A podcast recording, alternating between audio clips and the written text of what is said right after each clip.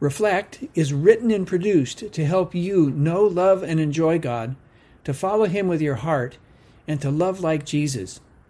The title for this episode is Take Out the Trash. Sooner or later, it's time to take out the trash. And perhaps for you today, it's trash day.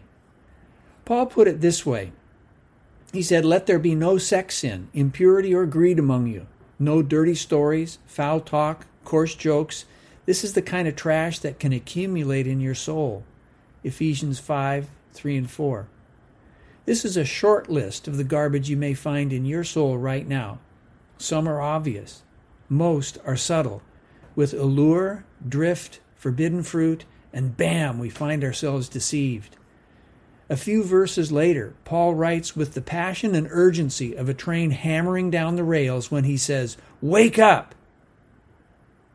Brother, crawl out of that cave that you're in right now and step into the light. Get back to following Jesus with your heart, mind, body, and soul. Reflect.